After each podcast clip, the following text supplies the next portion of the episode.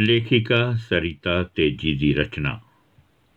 ਕਦੇ ਇੱਕ ਨਾ ਹੁੰਦੇ, ਦੋਵੇਂ ਕਿਨਾਰੇ।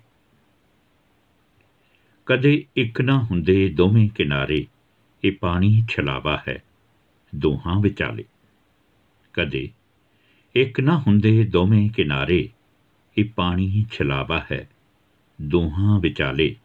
ਜ਼ਰਾ ਤਪਸ਼ ਲੱਗੀ ਕਿ ਉੱਡ ਪੁੱਡ ਗਏ ਨੇ। ਜ਼ਰਾ ਤਪਸ਼ ਲੱਗੀ ਕਿ ਉੱਡ ਪੁੱਡ ਗਏ ਨੇ ਭਰੋਸਾ ਸੀ ਦਿੰਦੇ ਬਣਾਂਗੇ ਸਹਾਰੇ। ਭਰੋਸਾ ਸੀ ਦਿੰਦੇ ਬਣਾਂਗੇ ਸਹਾਰੇ, ਸਦੀਆਂ ਤੋਂ ਮੇਰੇ ਸਫ਼ਰ ਦਾ ਤੁਰਾ ਤੂੰ।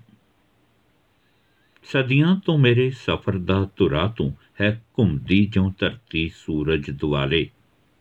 ਰਗਾਂ ਵਿੱਚ ਬਣ ਕੇ ਲਹੂ ਲੈ ਗਿਆ ਉਹ, ਰਗਾਂ ਵਿੱਚ ਬਣ ਕੇ ਲਹੂ ਲੈ ਗਿਆ, ਉਹ ਲਹੂ ਤੋਂ ਬਿਨਾ ਕਦ ਹੋਏ ਨਹੀਂ ਗੁਜ਼ਾਰੇ।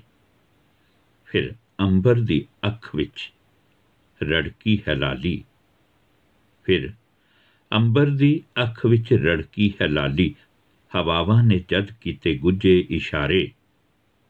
ਅਜਿਹੇ ਉਹ ਰੁੱਸੇ ਕਿ ਰੁੱਸਿਆ ਜ਼ਮਾਨਾ। ਅਜਿਹੇ ਉਹ ਰੁੱਸੇ ਕਿ ਰੁੱਸਿਆ ਜ਼ਮਾਨਾ।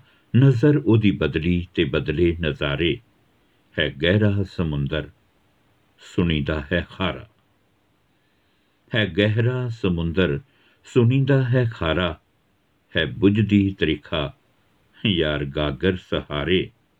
ਹੈ ਬੁਝਦੀ ਤਰੀਖਾ, ਯਾਰ ਗਾਗਰ ਸਹਾਰੇ। ਕਦੀ ਇੱਕ ਨਾ ਹੁੰਦੇ ਦੋਵੇਂ ਕਿਨਾਰੇ।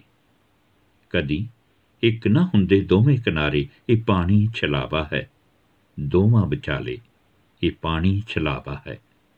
ਦੋਹਾਂ ਵਿਚਾਲੇ